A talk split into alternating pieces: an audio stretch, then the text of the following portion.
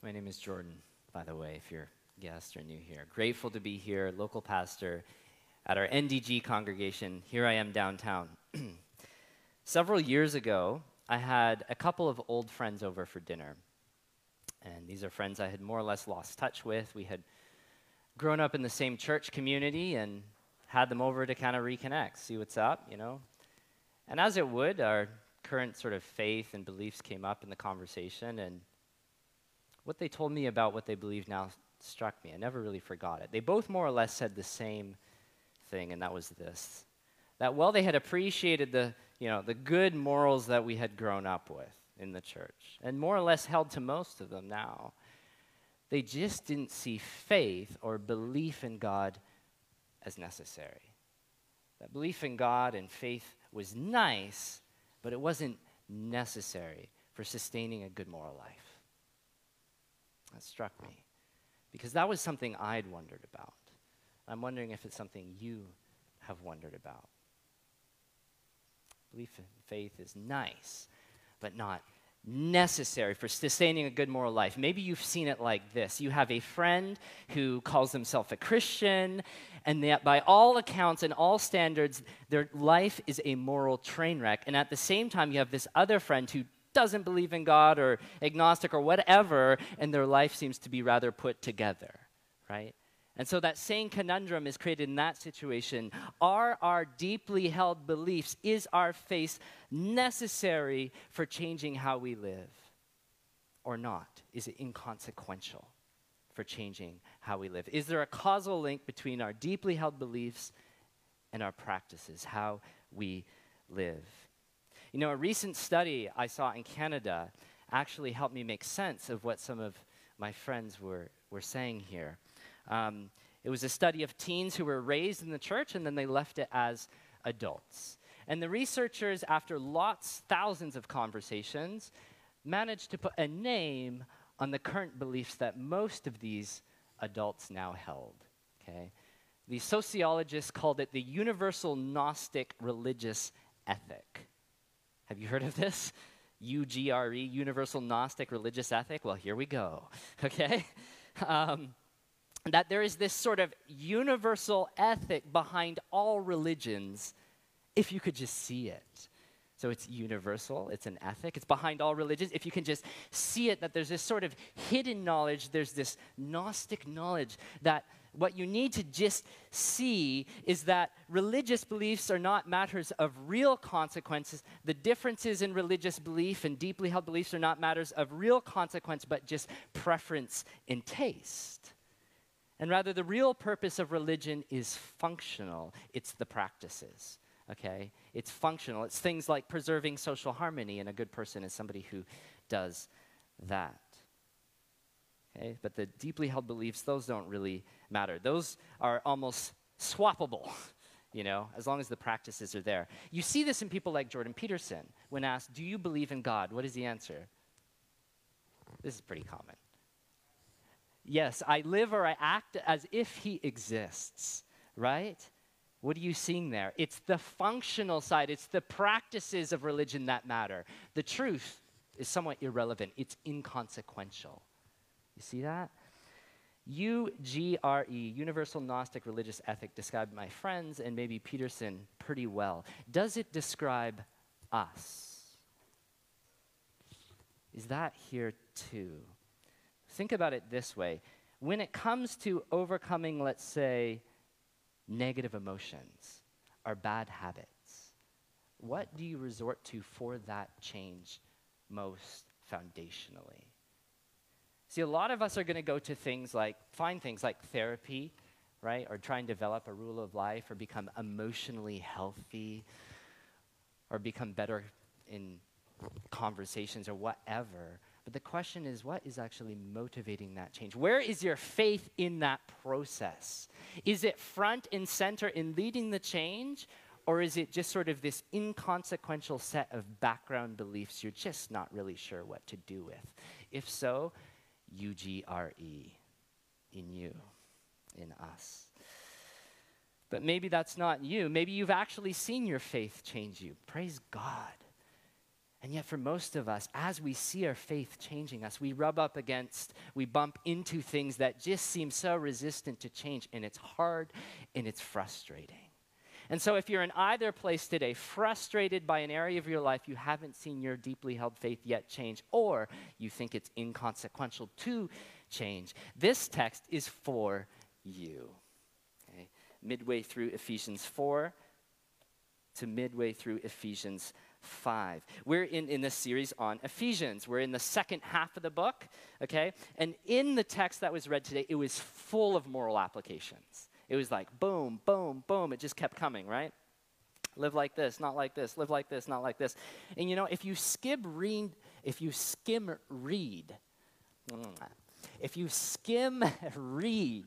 this text, it can sound to you just like that, a book full of moral applications, a sort of moral code, right?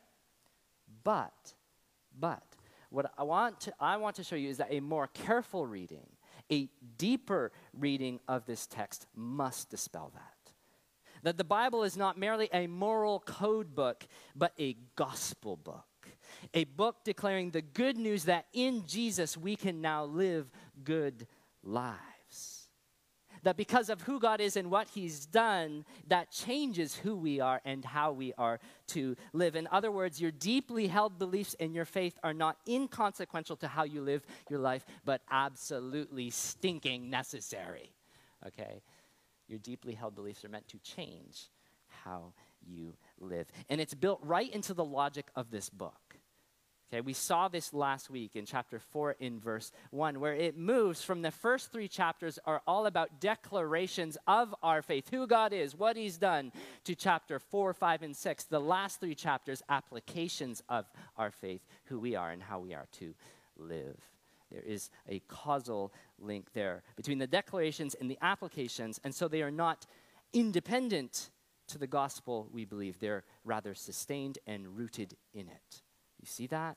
And so I want you to pay attention to that as we work through our text today. It is so key you do not miss that. So let's get into it. Chapter 4 and verse 17. If you have your Bible, now's a good time. 4 and verse 17. Now this I say and testify in the Lord, that you must no longer walk as the Gentiles do, in the futility of their minds. In the Lord you must. This is Paul speaking here by the Spirit. This is not a suggestion or an invitation. This is an in the Lord you must. This is an apostolic command. It means wake up, you know, sit up straight, pay attention. In the Lord you must no longer walk like the Gentiles. What's that like? In the futility of their minds, darkened in their understanding, alienated from the life of God, because of the ignorance in them due to the hardness of their hearts. My goodness me. Those are a lot of big and heavy and weighty sort of terms, right? Paul is here elaborating humanity apart from God. There's a futility, a darkening, and an ignorance. And we hear this and we're like, oh, it's offensive. How can this be? Unbelieving, ignorant, darkened minds. My unbelieving neighbors, they're just so nice. How can you mean they're hard-hearted? Well, let me remind you who Paul is writing to. He is writing to us, okay? He's writing to us. He's not writing to us so that he can reveal how much better we are as Christians. No, he's writing to us so that we know who we formerly were, so that we don't compare ourselves to the non-believer, but we compare ourselves to ourselves before we met Jesus. You need to know what you're up against, in other words. You need to know what was in you and still works fighting within you. That there is a deep, compulsive unbelief that wants to hang on. You need to fight that. That's why Paul is writing this. And see, when the Bible talks, just to be really clear, when the Bible talks about darkened mind, it is not saying that you cannot be an intellectually brilliant scientist, economist, or psychologist, or whatever. Right? We can plumb the depths of space. We can generate wealth, you can practice your mindfulness, all without belief in God. See, the Bible is not saying you can't be smart and do those things. No, what it is saying is that when you do those things, give worth to God, not yourself. Because what we tend to do is give worth to ourselves for the discoveries we've made and the things we think about ourselves. And this is misplaced worship. Okay, this is misplaced worship. What we need to see then is our culture is a deeply polytheistic culture. The secular culture is that. You're like, what do you mean by that? Well, we worship. What do I mean by worship? We derive ultimate meaning and satisfaction and worth and hope from all sorts of things and people in our lives other than God. We just don't put his name on it or the name God on it. But that doesn't mean we're not worshiping. Okay, we are a deeply polytheistic culture. Sociologists like our own Charles Taylor at McGill University, James K.A. Smith have well demonstrated this in the literature. Okay, we're just blind to it. But that's the point, right?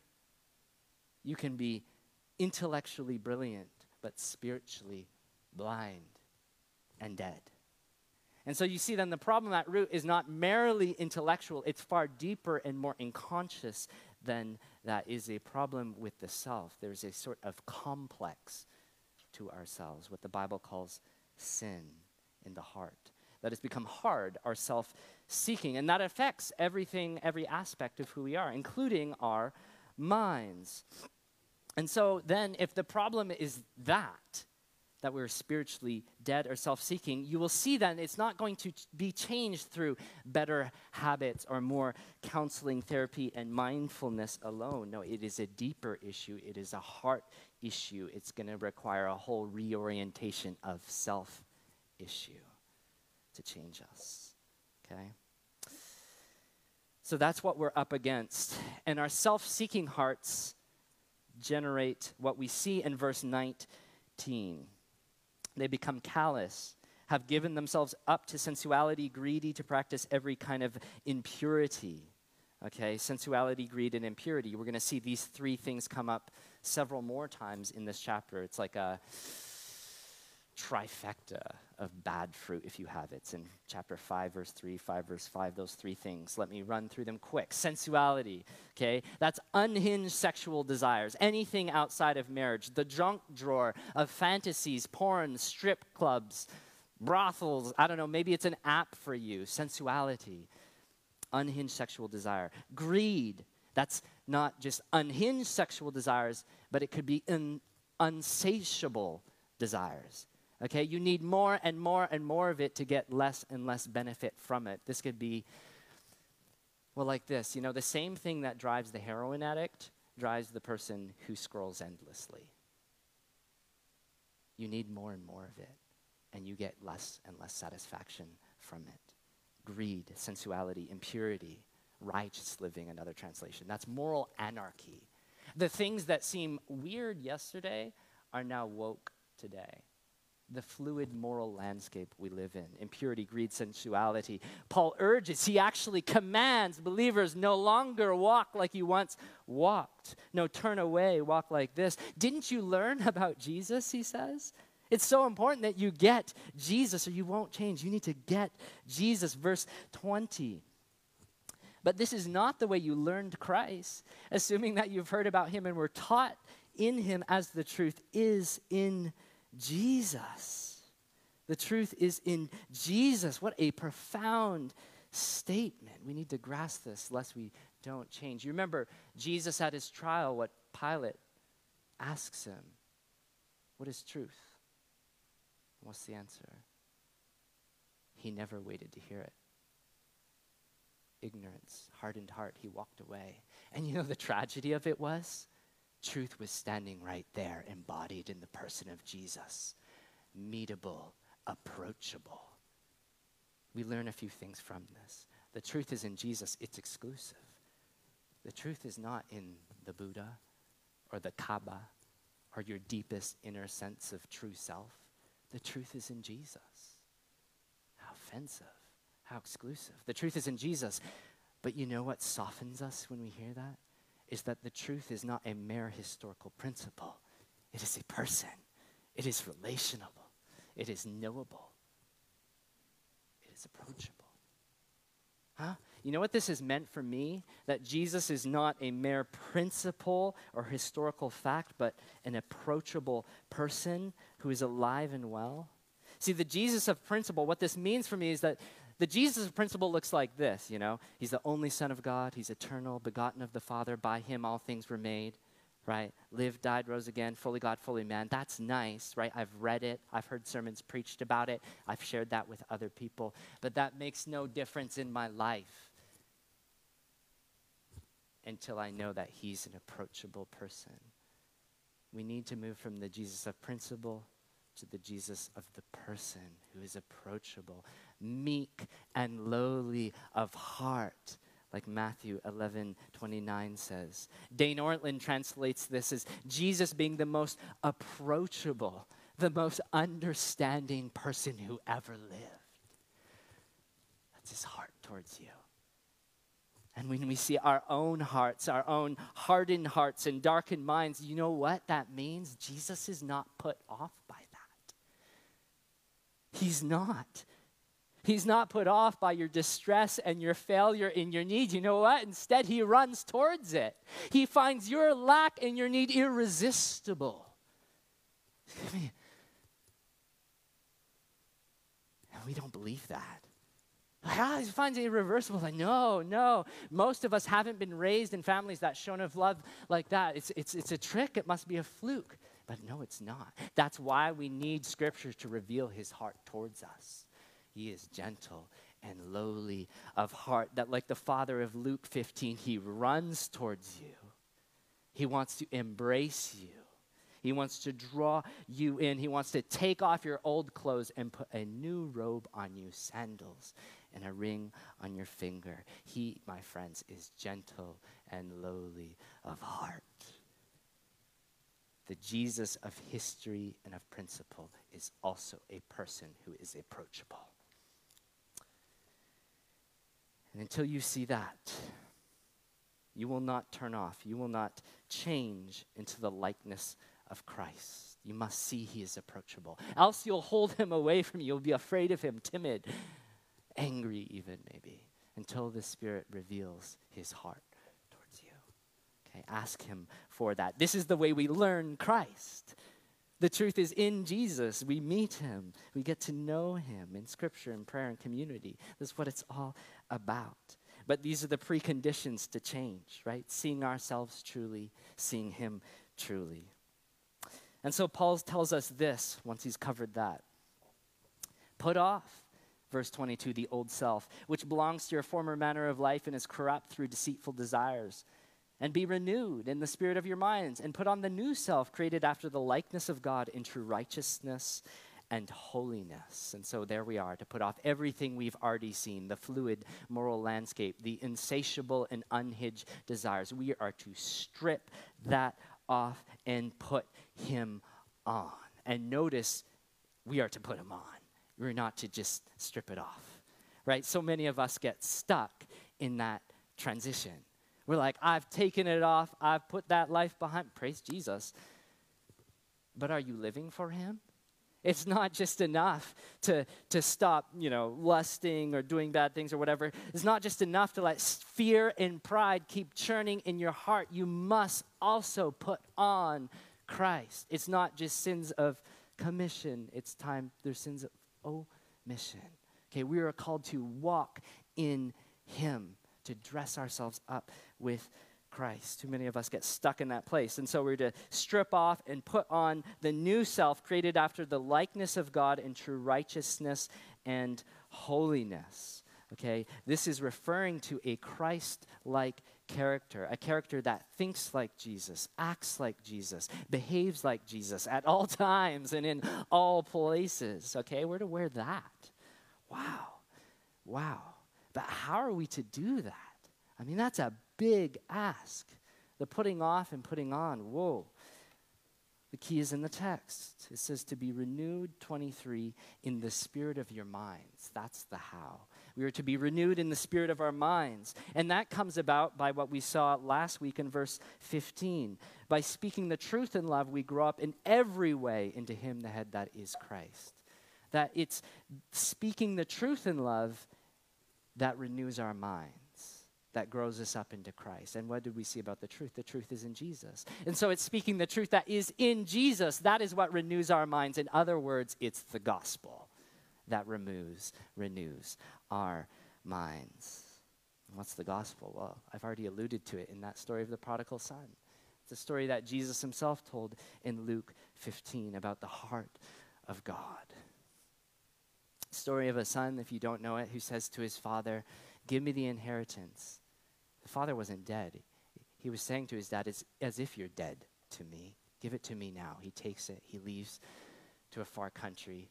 He spends it on himself. He lives for himself. And at some point, a famine strikes, and he loses everything. He has nothing.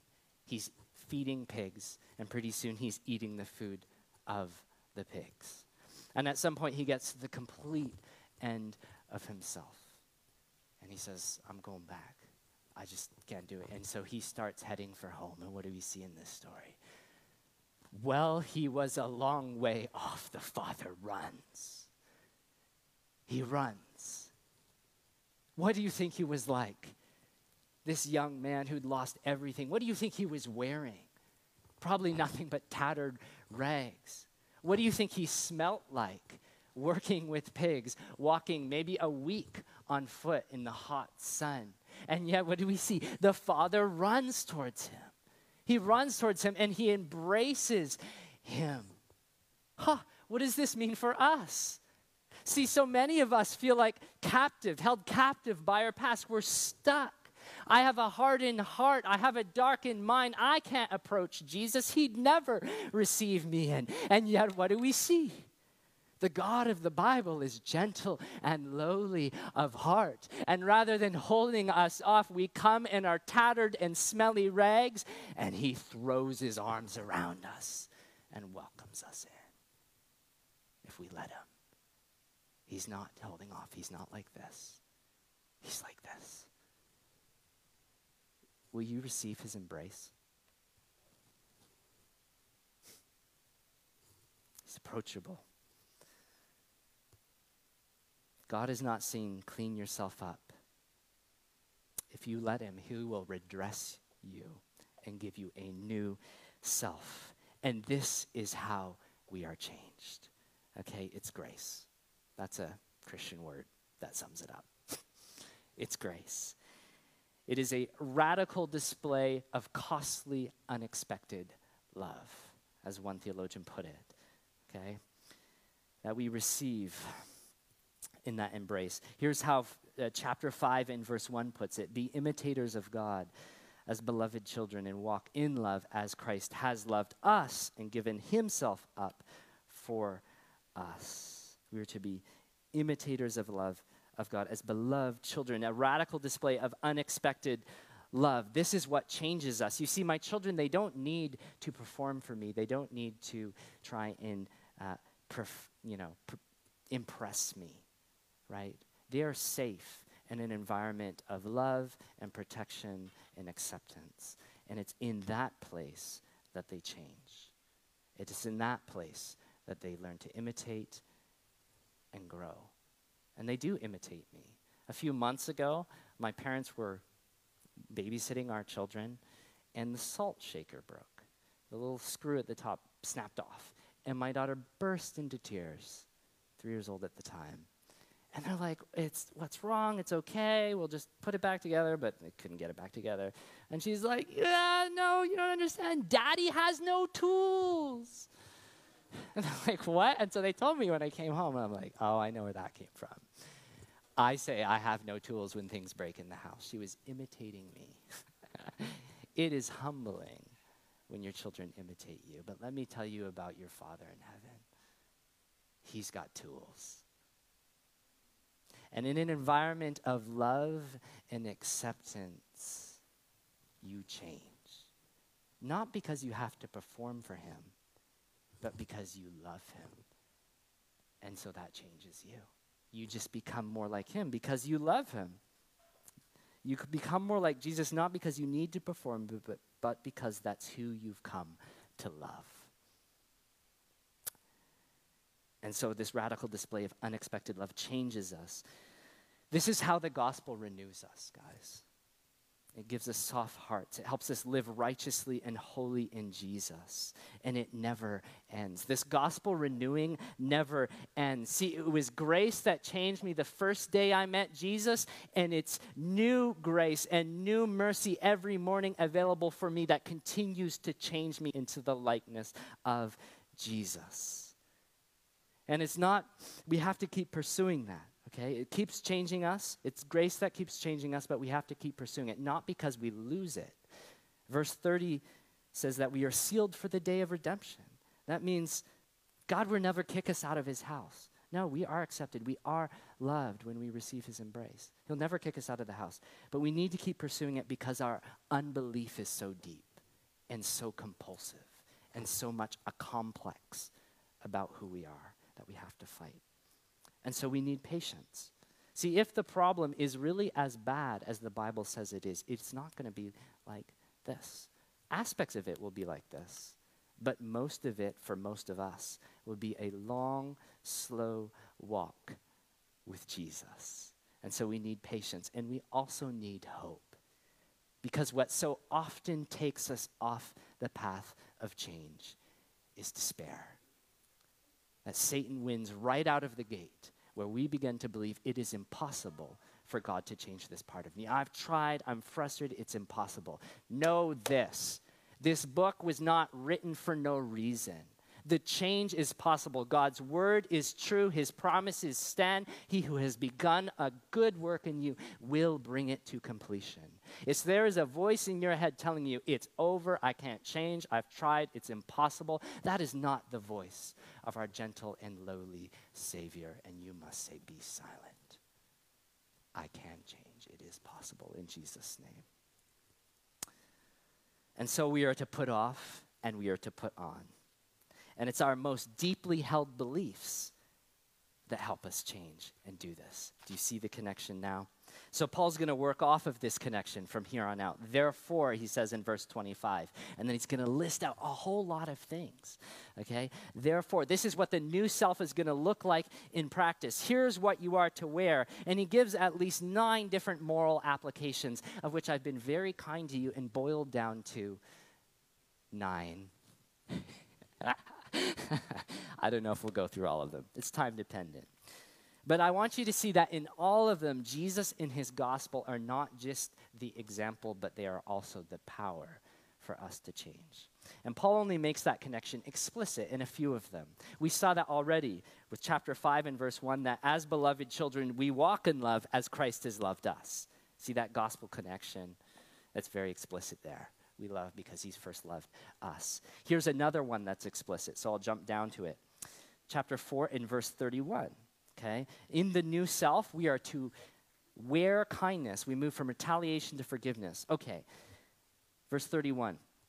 Let all bitterness and wrath and anger and clamor and slander be put away from you with all malice. Be kind one to another, tenderhearted, forgiving one another as God in Christ has forgiven you. You see the connection? Be kind, tenderhearted, forgiving as God has forgiven you. Last week, I was talking to a woman. We were doing a paint job together, and we got into conversations about faith, not a believer, but I asked her what her favorite saying of Jesus was, because she said she liked Jesus as a good example in her life. And she said it was that we are to forgive our enemies. I said, oh, that's great. Well, who have you been forgiven? Like following this statement. And she says, well, actually, to be honest, I like this statement. I like Jesus as an example, but I haven't been able to forgive any of the people who've wronged me in my life. And then she asked me, well, how have you been able to forgive? And I went on to explain something similar to what I just explained to you, this radical display of unexpected and costly love shown through, ultimately, Jesus on the cross. And I was explaining the cross, and her response was, oh. There was no words, it was just, oh. And I kind of waited a bit, and she said nothing. And so I said, I take it that you find the cross reprehensible. And she said, that's a good way of putting it. And my heart just went out to her. My goodness, do you see the connection? Only those who have received grace and forgiveness are able to extend grace and forgiveness. Jesus, it's so important, is more than just a mere moral example in your life. That is a crushing and impossible burden. You need to see Jesus as the substitutionary sacrifice, this radical display of unexpected love in your life that empowers you, that enables you to receive and then in turn extend that grace, forgiveness, tenderness, and love. It's so important. We are to move in the new self from retaliation to forgiveness to where kindness. And so the application, of course, for this is when people wrong us and sin against us, let's be kind one to another, tenderhearted and forgiving of them, as God in Christ has forgiven you. That's the first one. 9, right? Next one, I'm going to go back up to verse 25. From lies to truth. Sorry. Therefore, having put away falsehood, let each one of you speak the truth with his neighbor, for we are all members one with another, okay? Because Jesus is the truth, we can speak truth. This doesn't mean we become abrasive, annoying pricks. This means, no, that rather than living a lie, we can live honestly, both in word and in deed. That is painful, humbling, but freeing. Okay, you know what links these two, living a lie versus living honestly, is confession. That's why we do this as a daily rhythm in the Christian life, as part of our services sometimes.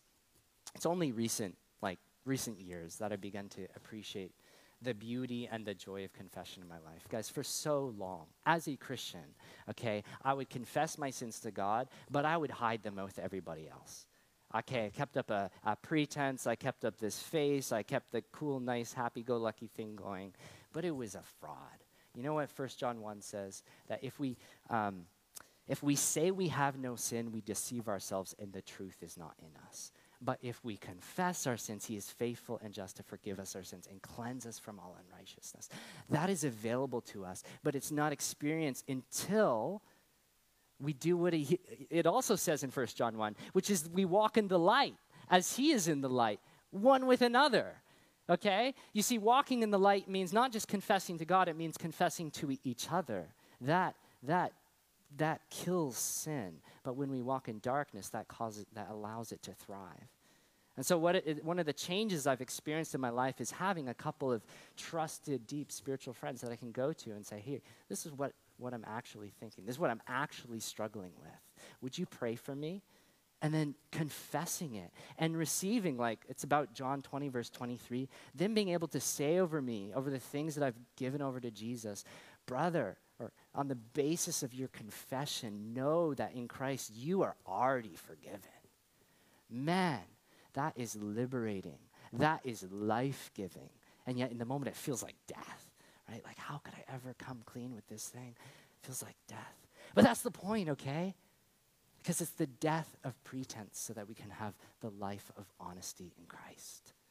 We are to wear honesty. We are to wear kindness. The application, of course, would be change groups for that. Deep spiritual friendships where you can be honest in the same gender with each other. Okay? It's not just about confession, but that's definitely an important part of it. If you don't do that, if you don't walk in the light, you're going to walk in pretense and you will not change. Okay? It's so key. We are also to wear self-control. Very next verse, be angry and do not sin. Do not let the sun go down on your anger. Self-control. God can change your emotions. See, anger is a sort of good and natural right response. We see that with Jesus turning tables or at the death of Lazarus. But it's what do we then do with the anger? Anger creates a sort of energy, a sort of capacity. But then how are we going to fuel that capacity? To fighting injustice or to letting it just take hold of us and make us angry forever, you know, resentful, frustrated, trying to undermine somebody? We must submit those emotions back under the lordship of Jesus and allow him to regulate them, to allow him to be the one that ultimately takes vengeance for us. Submit your negative emotions to Jesus. Or if you don't, the devil, it says, is given opportunity or a foothold in other translations. The word there is seeding ground. Okay, your negative emotions. I know I'm saying a lot here, okay? Pay attention. Your negative emotions, if left unregulated and unseated to the lordship of Jesus, become ground for the enemy to take up work in your life and to run you amok. Okay, where do you see this? Places like Ananias and Sapphira. What does Peter say to Ananias? He's a guy who tried to put on a front and say he was being more generous than he actually was. In a word of knowledge, Peter says to Ananias, why has Satan filled your heart? A believer.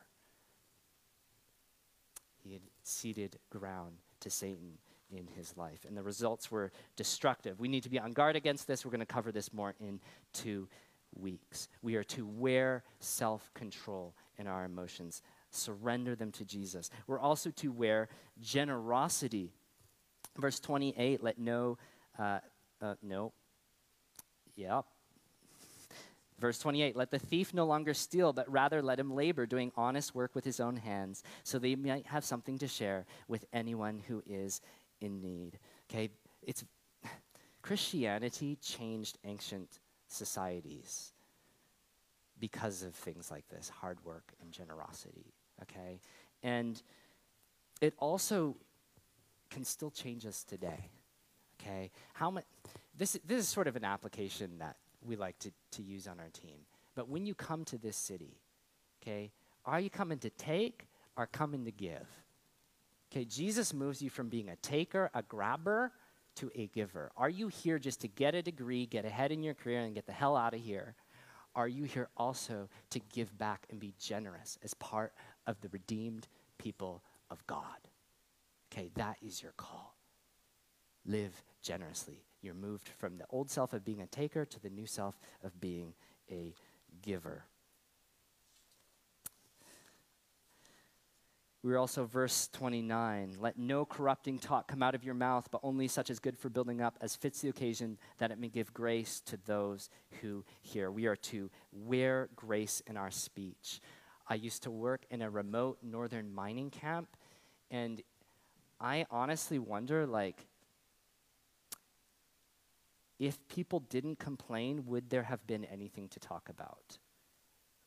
Or any relationships between them? Okay, Paul is calling us to something completely different here. The gospel enables us to speak graciously, to let our words build each other up. Okay, and it gives 3 criteria. It is good for building up as fits the occasion, that it may give grace. In other words, it's the right thing, said at the right time, and in the right way. 3 criteria to keep in mind, to be intentional with as you share things that you heard about so-and-so with so-and-so. Okay, a lot of that actually happens. I'm speaking to a real problem in our church community. Okay, weird things, okay, unhelpful things, gossipy things, shared as prayer requests and warnings about what not to do. Look, ask yourself the question, do I pray about it, or do I share it or pray it? Do I share it or pray it? And the criteria you can use as you pray about this, is it good for building up? Does it fit the occasion? And does it give grace? Okay, we are to wear grace in our speech. That's the application for that. Let's drop down to chapter 5, verse 3. Sexual immorality and all impurity or covetousness must not even be named among you. And then Paul goes on to say, these have no inheritance in the kingdom of God. Verse 6, let no one deceive you. Let me say on this something very brief. We've done a whole series on this. There is a lot of deception on this topic. Scripture is clear. Let no one deceive you. It says, rather, let not a hint of this be named among you. Is there a hint of this in your life? If there is, there's grace for that. But it needs to be brought into the light. You need to confess it, repent from it. Repentance is that taking off and that putting on. That's just another image for it. And God will meet you there. You can change, okay? It's possible. The Spirit does it all the time. I see it all. It's praise God, I get to see that all the time. I get a front row seat on the best and the worst, right? We wear grace. We wear holiness. Here's another one. We wear light. Let's drop down to 5:11. Take no part in the unfruitful works of darkness, but instead expose them. You know, I used to partner, and my wife used to work for a Christian organization that when credible evidence was given that the founder was abusive, instead of bringing it into the light, they tried to hide it, thinking this will bring disrepute on the name of Christ. It had brought disrepute on the name of Christ, and hiding it only made it worse.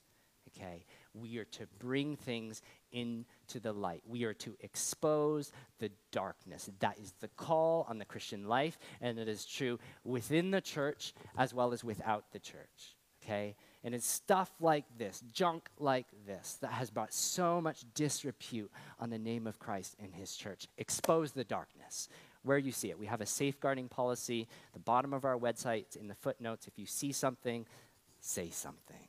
That is your good call as a Christian, as you wear light, okay? And outside the church, it means things like the Arete Exploitation Hub thing yesterday. Some of you were serving there. Arnold was mentioned, Arnold Viersen. He's a kind of friend acquaintance of mine by Evan earlier.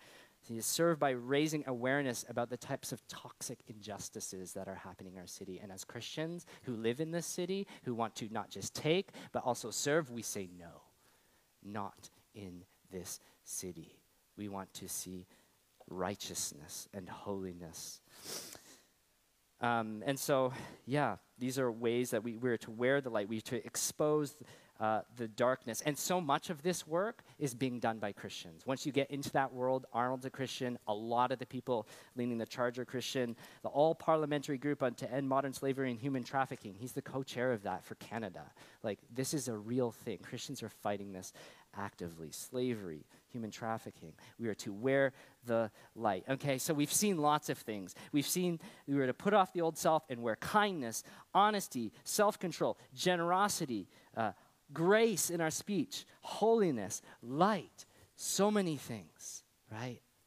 All of these things, it's grace that empowers them. You see, what you believe matters. Your deeply held beliefs matter. They are not inconsequential to how you live, but absolutely stinking necessary for changing you more into the likeness and the holiness of Christ. Do you see it now? I'm going to give one final one. They cannot be missed.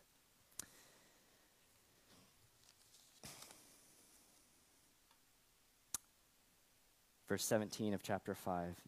Do not be foolish, but understand what the will of the Lord is. Do not be drunk with wine, for that's debauchery, but be filled with the Spirit. We are to be filled with the Spirit. This is so important. We need the empowering presence of God to bring about the change in our lives. This filling of the Spirit is different than the sealing of the Spirit Paul referenced in 4 and 30. Okay? This is the empowering presence to fight the power of sin that seeks to still have a hold on you. And if you don't know his empowering presence in your life, you will continue to flounder. You need to be filled with the Spirit. Paul's writing to Christians. It is so important. What does it mean to be filled with the Spirit? Well, the analogy he gives on the other side is to be filled with substances, right? That take over control of your life, that animate you. Being filled with the Spirit is the opposite, in a sense. It's that instead of substances animating you, and I'm not just talking about alcohol, it's that the Holy Spirit animates you. Instead of losing control, you actually gain control because you begin to step into who you were meant to be in Christ. This is what it's about. And be filled with the Spirit. Okay, this is Paul's call for us. And so how do we do that? Well, we need to set up our sails. Be willing, okay? Repentance, that's what it is. Taking off and putting on, okay? Put up their sails, and the wind of the Spirit wants to blow, okay? He wants to blow in your life. That's actually possible. Okay, God's not looking for elite sailors. He's looking for willing sailors. You know what I'm saying? He's not looking just for leaders and people who have it figured out, whatever that means in the church. He's looking for you and you and you and you to be filled with the Holy Spirit of God, because that's actually what brings change in our lives. And that brings renewal, okay? And we will not see renewal in this city until we are renewed, huh? It's like Mark Sayers, revival is renewal gone viral. We need renewal. Our church needs renewal. I need renewal. I do. I feel like I'm only cusping in, stepping in, getting raindrops of the refreshing presence of Jesus in my life, and I want more. Do you want more? It's possible. You can have more in Christ. You already have everything in Jesus. How can you have more in Christ? It comes in the Spirit, my friends. It comes in the Spirit. Pray, ask, seek, and knock for the good gift of the Holy Spirit. You must pursue it. Are you pursuing it? Are you pursuing being filled with the Holy Spirit? You can. See, so often what gets in the way is we pursue other things. But whatever it is, let me tell you, even good things, it's not as good as the Holy Spirit. His tender, empowering, joy-giving, kind presence can change you and set you alight so that it changes this church and it changes this city. And that's what we're praying for. And it's possible. You need to believe it's possible. And then ask, seek, and knock for it, for the good gift of the Holy Spirit. All right? That's where I'm going to end. Let's pray. Let's pray for the good gift of the Holy Spirit, that he would come and blow a wind on us, that would empower us, that would change us, that we would see renewal in our lives, revival in this city, okay, and change in our time. Holy Spirit, I pray that you would come and you would meet us in this place. I thank you, Jesus, that you are not far from us, that you are brought near in the preaching of your word. And I pray, Spirit of the living God, that you would begin to minister in this place right now, that you would begin to go up and down the halls of this place, and that as you would move over people, you would hover over them. And as even I was preaching and the things I was saying, that you would be bringing to bear the weight of conviction in their lives.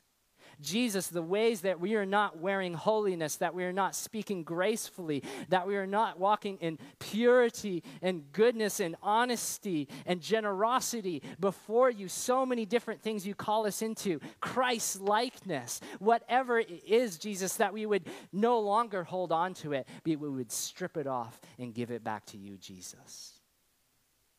Come, Holy Spirit.